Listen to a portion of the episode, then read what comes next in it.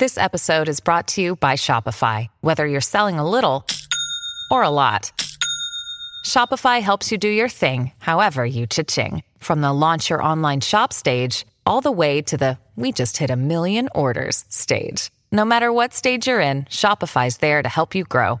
Sign up for a $1 per month trial period at shopify.com slash special offer, all lowercase. That's shopify.com slash special offer. 時刻6時24分になりました。ここからは石田英二さんの登場でございます。おはようございます。はいおはようございますよろしくお願いします。よろしくお願いしますはい。ではまずはこちらからお送りしましょう。あ政府レギュラーガソリンの価格1リットルあたり170円を超えた場合石油元売り会社に補助金を出す方針を固めたというニュースでございます、さあ政府はですね。原油の高騰を受けまして新たな対策として石油元売り会社に1リットルあたり5円を上限に補助金を出す方針固めました。石油元売り会社が原油の上昇分を卸価格に反映するのを抑制いたしましてガソリンスタンドなど小売価格をさらに値上げをする動きを抑えようとする狙いです。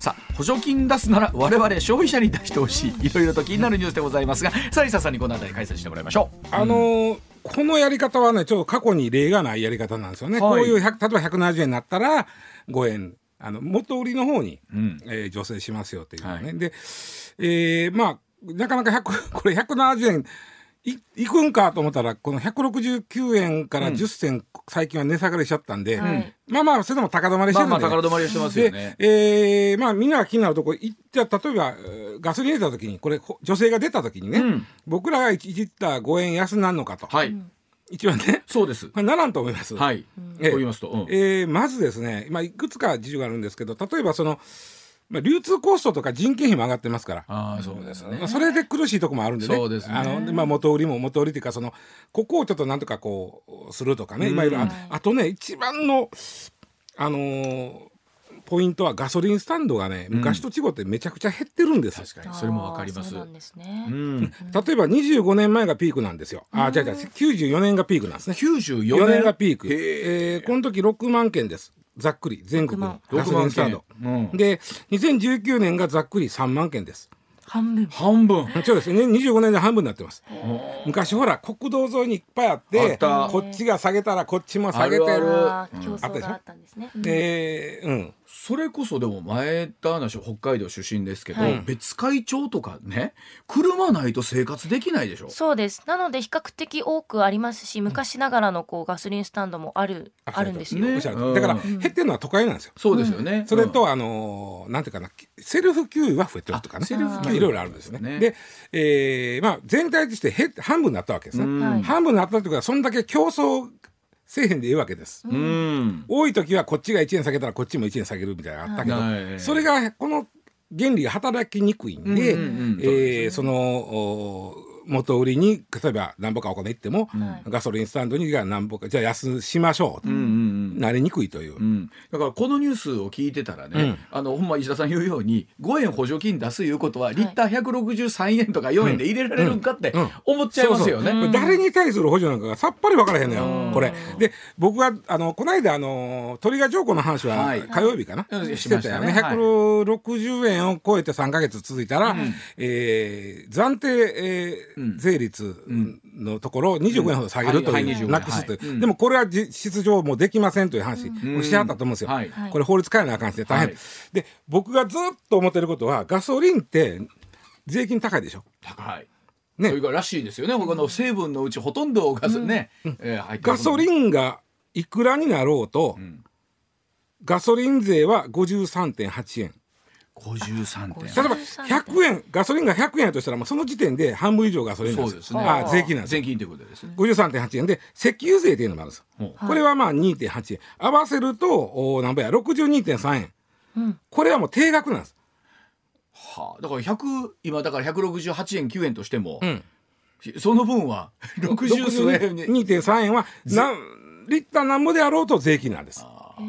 で言いたいのはここやなくて、はいこの税金に消費税がかかってるってことなんですあ、そうか、さらにそうか、消費税がかかるか。そうですよね。そうなんです。はあ62.3円の消費税は6円なんです。まあ6円ちょいね。うんはい。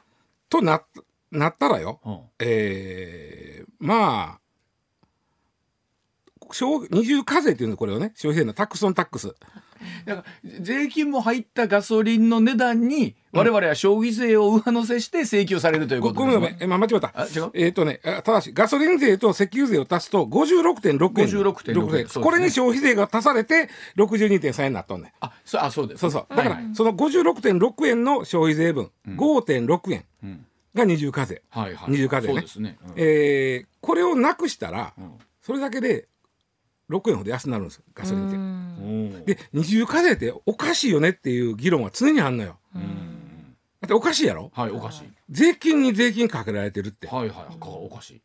おかしいでしょ？これでもどうなんですか？えっと、いろんなものの中にね、うんその税金が、えっと、含まれて、ん表示価格になってることってありますよね今のガソリンもそうですよね、ありますあります。あとお酒とかどうお酒もそうです。タバコもそうです。タバコもそうでしょ、で、これは、まあ、あの、昔の税税務署の言い方を言うとですね、はい。なんでこうですねんって言うたら、うん。まあ、蔵出し税って言うんですけどね、酒税なんかはね、その、はい。はいえっと、税金を払ってるのは、もともとの元売りであったり、あの、さ酒蔵であったりうんはい、タバコ会社であったり、うんここは出荷するときに税金をすでに納めてますと。うんはい。うんで、それがその製品の中に入ってるんで、ん。それを買うときは全体の消費税を払ってください。もっと言うと、例えば、普段例えば僕ここにお茶あります。はいはい。このお茶は、こんなお作ってる会社は当然法人税支払ってます。確かに。はい。それを払ってます。いろんな税金支払ってます、うん。このいろんな税金を含めてこのお茶の値段を決めてるはずですと。はいはい。で、あなたはこのお茶を買うときに、その税金を含めた価格に対して消費税払ってるんだから、まあそりゃそうですわね。同じじゃねえかというのが税務署の言い方なんですよ。だからこれがあの消費税と言われる間接税の仕組みで考えるとそうだになるってことなんですよ。ね、それはみんなすそう我々だってみんなそうですね、はい。ただまああのこのお茶に対するお茶こんだけにペットボトルのお茶にどれくらい法人税が見込まれてオンされてるのかっていうのはそんなにないと思うのよね。うん。はいうんでさっき言ったようにガソリンってんなんぼやっても定額が、まあ、消費税込めて62.3円。消費税抜きで56.6円は定額で乗っかってて、はい、はい。これはやっぱり1リッターの値段からすると大きいわけよ。大きいですよね。それは大きいです。だからそこをまだ消費税取るかっていうもう一つ、んまあそう。もう一つ。トラックとかバスに使う軽油はい。これはあの二重課税になってない、ね、ええどういうことですか？軽油の税金は、ん。これはできてるよ、うん。名前がね軽油引き取り税って言うんです。うんうん。軽油の中に含まれてる税金、はいはいはい。軽油引き取り税と言いまして、うん。えーまあガソリンでいうところの、おまあ、ガソリン税ですわ。うんうん。でこれが軽油引き取り税が32円なんです、まあ、はい正確には32.1円はい。名前が引き取り税でしょ、うん。はい。引き取った人が払ってくださいですはいはい。引き取った人がつまり買った人がその税金を払ってください。はあ。ね。買った人。買った人がその税金を払ってください、はい。ガソリンスタンドで、うん、軽油入れます。入れます。入れた人がこの軽油引き取り税を1リッターの時32.1円払ってくださいという立て付けなわけです。しはいはい。仕組みがそうなってる。だからこれはこの軽油引き取り税に関しては消費税は取りませんなんですよ。取られてないんですか？あー当然うん。払う人が消費者の場合は、うん。もう最初からとその税金にタックスをかけることはしませんと。ほうほう払う人と、がその、うん、まあ作った人が払って、えー買う人が払うと別々の場合あの作った人が払う税金の場合は、ん。買う人はそのこの人が払った税金の消費税も払ってくださいなんですよ。これその軽油とかだけがその仕組軽油がその仕組みになってるってのはどういうところからなんですか？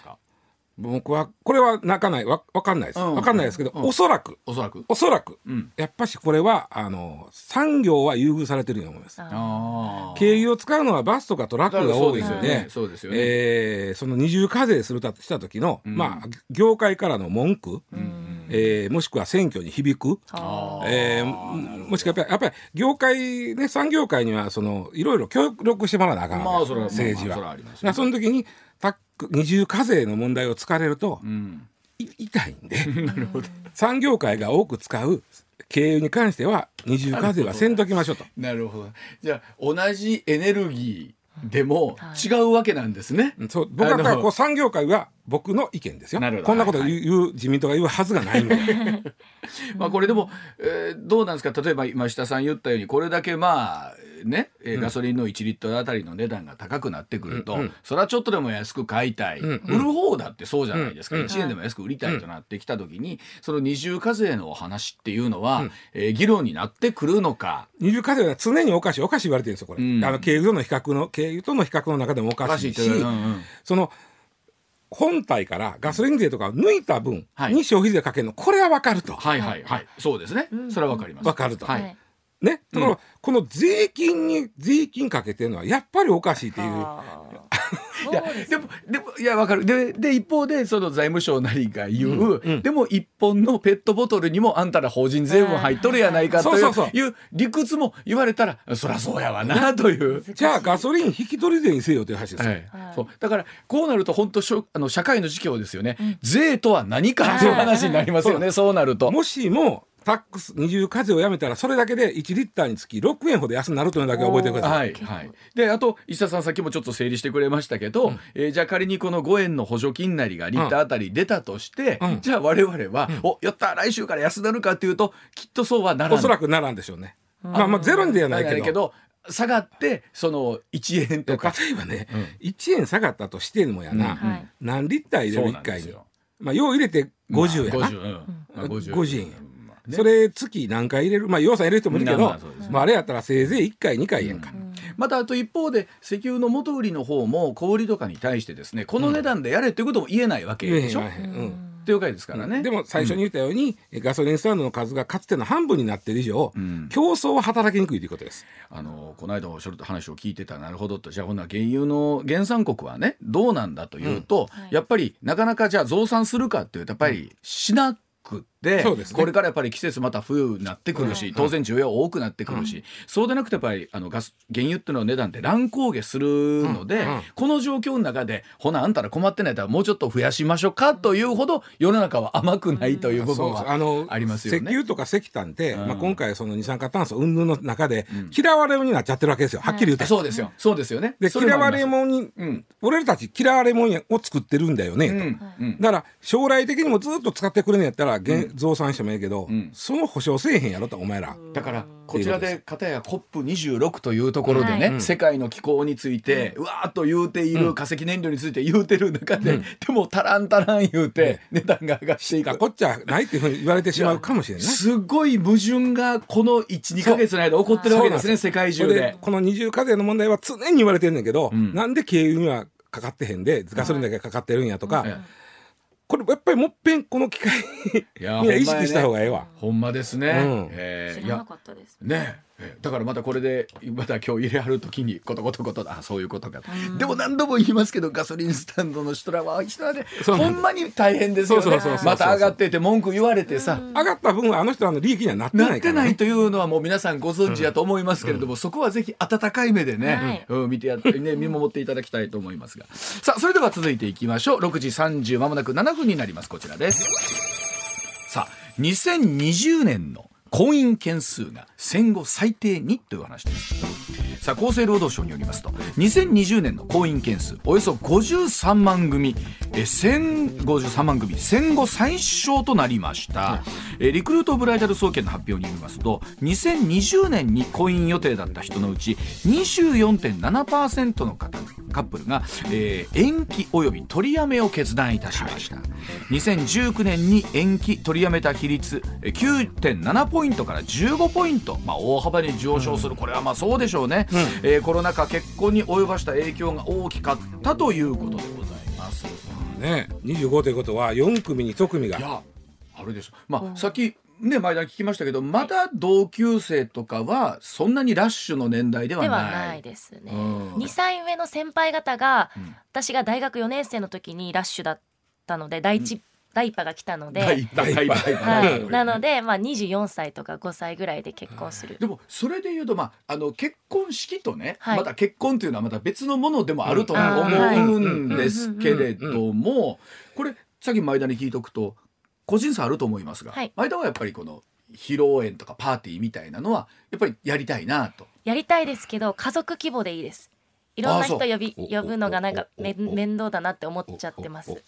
それ今すごいこと言ってるで、うんあそうですと言いますと、まあ後で読むんだけど実はだだんだん最近家族葬っていうのも増えてるでしょ。はいあのお葬式の方もねお葬式の方もねで結婚式もあのこれどっちかというとアメリカなんかはそうなんですけどこのコロナでマイクロウェディングっていうのが流行ってるんですよ。うんでこれは今前田が言った通りで、あのどうせ郊外でやるんです。まずね。ちょっと自然豊かなところでやって、ハワイとか行ったり。そうそうそうそう郊外でやって、はいえーまあし、まあ、両親。で本当に近い身内、はい。それともの本当に親しい友達。親友とか、だけ、はい。残りはあのオンライン。オンライン。オンライン これコロナだからってことですよね、今そりゃコロナでこのやり方が分かって。だと、うん。でオンラインでやるっていうのがすごいは流行ってて、はい。で、えーなんかウェディング業界もそれ用の会場をこうセッティングしたりとか。あでただねやっぱり安いんですよ、まあそうでしょうね。予算はね、えー高くても100万以内らしいです、おおじゃあ結まあ大体10まあ20万30万ぐらいの世界、構はいそれは石田さんら僕ら結婚した時って、はい。まあ、普通にまあねホテルなりを借りてってあれじゃないですか、なら、えーお一人お食事だけで大体ね、はい。で原価、まあ、定価の部分で3万円ぐらいは最低ね、するみたいなところから始まってかける人数でって言ったらやっぱり300万仕事200万おっしゃる通り300万仕事ですよあのね。今平均がね360万ですよ。360万、えーははい。でしょ？うん。でそれがまあ2 3 0万からまあせいぜい100万100万超えることはまずないらしいです。このマイクロウェディングっていうのは。それはもう前田も言いにくいと思うけどね。それはね。上泉さん読んだら馬野さん。上泉さん馬野さそうんなんですそれ向川さん読んでやな。小林さん読んでやな、はいほなこんだけ読んでたらほんなら同期のもう中野とか大物呼ばれへんからはい、みたいな話、どこまで呼ぶかっていうのとやっぱり気使わせてしまうっていうので、申し訳なさがあるんですよね。そうですね。でね、うわちゃんも言われてなんぼ包むとか思うやろ？そうこっちの方そうなんですよ。でもそれで言うと、はい祝儀の値段も変わってないですよね祝儀の相場もまあ変わらへんね。今普通大体こう大体どうですか？やっぱり3万？三でしょ？がね。まあ僕だから20年前に結婚した時でも、うんうんやっぱりそれぐらいやったと思うのよ。あのー今一万円札が一番大きいじゃないですか。はいはい。でこれちょっともうだいぶあのお金持ち運びが大変なんで5万円札とか10万円札とか作ろうという議論がよく出るんですよ。はいはいはいこれ大反対するのが政治家なんですよ。うん収益が3から5になる。一万円いいじゃないですか。なんとなくわかるやろ。まあ ごめんなさい。お話がいきましたが、でそれで、えー、何？2020年の、ん。えー婚姻件数。が53万組う結構過去最低、まあかつてね大体100万組多い時100万組は超えてたはずなんで、うん。100万から50やからやっぱ半分になってるね。ほん。まにね旧えー1972年今グラフ見ると、うん。はい。えー、109万く組、うんうんうん。すごいねいやそれでいうとほんま赤ちゃんがかつて100万人ぐらい生まれとったんで大体100日本って分かりやすかったんでそうですよね。100万組が結婚して100万人が生まれて100万人が死ぬという世界 世の中が結構分かりやすかったんやけど、はい。そこは随分今デコボコしてる。そうですね、うん。で今って事実婚っていう言葉があるじゃないですか。うん。うんうん。当時岩泉さんの世代とかってありました？あのもちろんいらっしゃったけど、はい。あんまりそういう言い方もしなかったですよね、うん。事実婚とかっていそうれはねいろんな事情があるかもしれないけど僕らの時代はやっぱり引き上げるお金がないからその入籍して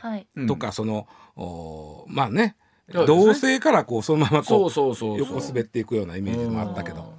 まあ、それこそこの少子化と言われてる中で、はい。どういうふうな形のそのパートナーとの組をね、はい。えー国として考えるかっていう話には、まあ、これここ数年やっぱなってますもんね、はい言い方はね。でこれ360万もかかるから、お金がなくて結婚できへんっていう人も今このな世の中でもこのデータから言っても10%ぐらい10%ぐらいいてはるわけです。この人らのための新しいえー例えばマイクロウェディングとかね、はいはいはいあってもええしもうむしろコロナ禍ではい5の世界はこれありやんっていやあるでしょうね。ななるん。ちゃうかなあると思います。ね、うん。だから、えー呼ばれる方ももうまあねまあねあのオンラインやったら祝儀もそんなに、いやいや。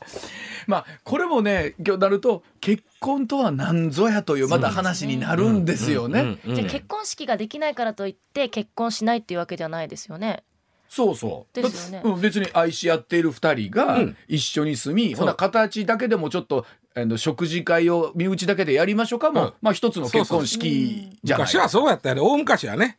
大昔はほんま家あの広いとこでね公民館みたいなね。朝ドラの世界ですよね。あーっとお膳並べてね。家は広かった。ら狭かったらどっか公民館借りてみたいな。借りてね、でそれであの親戚のねおじさんが高砂を歌うみたいな、そうそうそう。そうそうそうそう。高砂やー言うて、そうそうそう。俺にも歌わせろみたいなそうね、そうそうそう。なるみたいな。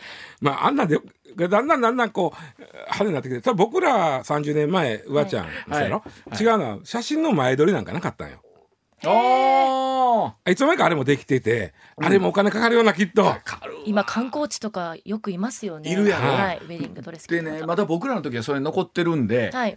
あのなんていうの一枚何万回いう写真をこう分厚いファイルにしてね、はわあそうなんや。ねああるじゃないですかこああ。うね、えーもう今度奇跡の一枚みあたいな。あそうそういうやつねあれ、うんええね、年に何遍見んねんはい。これもこの間去年か一昨年かなアナウンスセンターのはい。歴代結婚式の時の写真をちょっとみんなで見ましょうみたいなのがあったわけ、はい。それこそ関岡先輩から始まってずーっと。写真の質がねもう全然違うよくなってウェディングドレスの形を見ようということだったんだけど、はい。もう写真のね質がもうはあ。ほらもう奇あそう。跡奇跡の一枚みたいのから最近結婚したやっぱり若いアナウンサーの皆さんは、はい。こうたくさん撮れるじゃないですか。撮れますね。あそうかそうか。枚数も撮れて。そうかはい。でポーズもいろんなちょっと面白いポーズもできるでしょ、はいはいはいもう昔はもうかしこまった一枚しかないじゃないですか。かるわかる、うん、ね。今なんかちょっとあのブーケ花のブーケをちょっと投げた瞬間を撮ったりとか。そう。あるでしょ、はい。もう昔はかしこまった一枚をピシャッて本当証明写真のような。そりゃそうや、ん。うん。ちょっとシャーかかったやつそうや。ね。まあちょっと話ずれるけどごめんなさい。昔いやいや出るけど24枚撮りのフィルムやったりするやんか、で最後やったら25枚撮れたりするやろ。あります。その最後の1枚はしょうもないもん撮んねんけど、はい。これが実は生活感なんだあー。そういうのが味があるっていう。だから本当にその結婚式の形もそうだし、はい。その記念の残し方も変わうん時代によって変わってくるしうね。んだからうん。まあコロナをきっかけにまたこあの実はね今年は増えるんです当然、うん。これ去年でしょめちゃくちゃ減ったんは、はい。はい。今年はそれは増えるわな。そうか。その反動はありますよね。今度はあるし。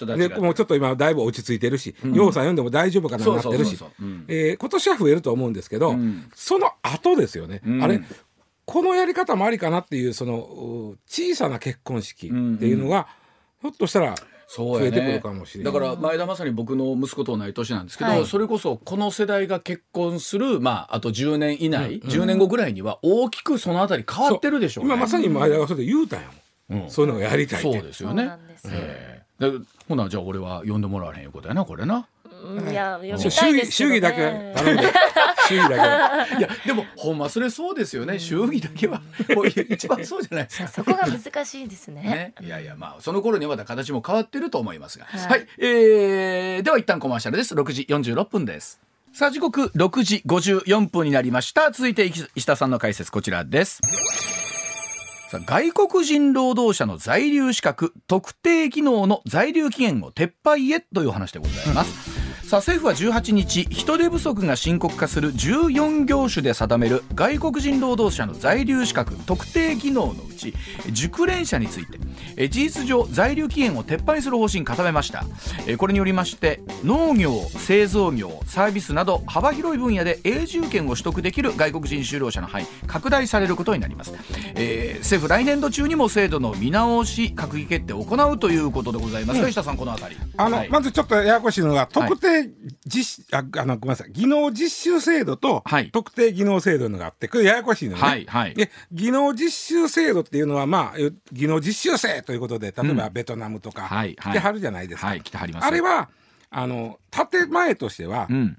日本に研修しに来てはるんです。うんうん。で、えー例えば物の作り方とかを勉強して、はい。国へ帰ってもらってその国で、えーまたその,、はい。この国のために働いてはいもらう。はいそうですね、うん。で日本ではまあその研修とはいえ、まあ、お金はあー発生しあうん。の賃金は発生します、はい。だ大抵最低賃金ですこれ、うんうんうん。ね。でこれがまあ最長5年なんですけど、ね、これ5年。で、うん。えーこの技能特定技能っていうのは、うん。もう完全に労働力として受け入れますということなんですよ、うん。でこれはだからあのさっきの技能実習は、うん。あくまでもその実習生うなんん。で、うん。えーまあうん。ちょっと違う労働力を入れてるというイメージはちょっと違うんです本当はね、はい本当はね。本当はね。もまた国に帰って頑張ってくださいですもんね、でもまあ安い労働力としてこうみんなあれしてるとこあるんですけど、はい。まあ僕ようあのベトナムのコーラも何十人としてるけど、うん。真面目によう働くで。あの真面目らしいですねベトナムびっの方くりすんでほんまに。はい。でまたねすごいのが日本語の上達速度の速さ。はあ。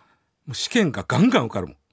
やっぱあのなんていうんですか切羽詰まってるとかそこでやっぱり切羽詰まってるっていうよりもやっぱりその最低賃金なんですよ。彼女彼らもうん。ねだけどそれをちゃんともらえてたら国に例えば5万送る。うん。送金するだけで国はのお父さんお母さん相当な金額なのこれ。ああそうですよ。頑張りますよね。うん。うん。でまあまあ、はいはい。でで特定技能っていうのはもう労働者として来てもらう、はいはいさっきのあの技能実習は40万人いてます今、うん。で特定技能は3万5千ぐらい少ないです、ああ3万5千。うん。でこれは特定技能は労働者として来て来てもらうんですが、まあ、一応5年という、あのなんていうかな上限がついとった、うんうん。これをなくしましょうというのが今回ね、あうん。まあ、14業種けどほぼ全部ですこれ。うんだからそれだけどうですか？こう働き手としてもっとたくさん来てほしいということなんですか？ね僕そこに尽きると思うんですよ。うん。僕これね移民受け入れの第一歩になるんちゃうかと思ってて。はあそれぐらいまで。うん。うん。これ自民党の保守層保守はい。派の中にはもう移民なんかとんでもないという人が結構いててね、まあ。これやってもらうともう事実上の移民やないかと。うん。無期限に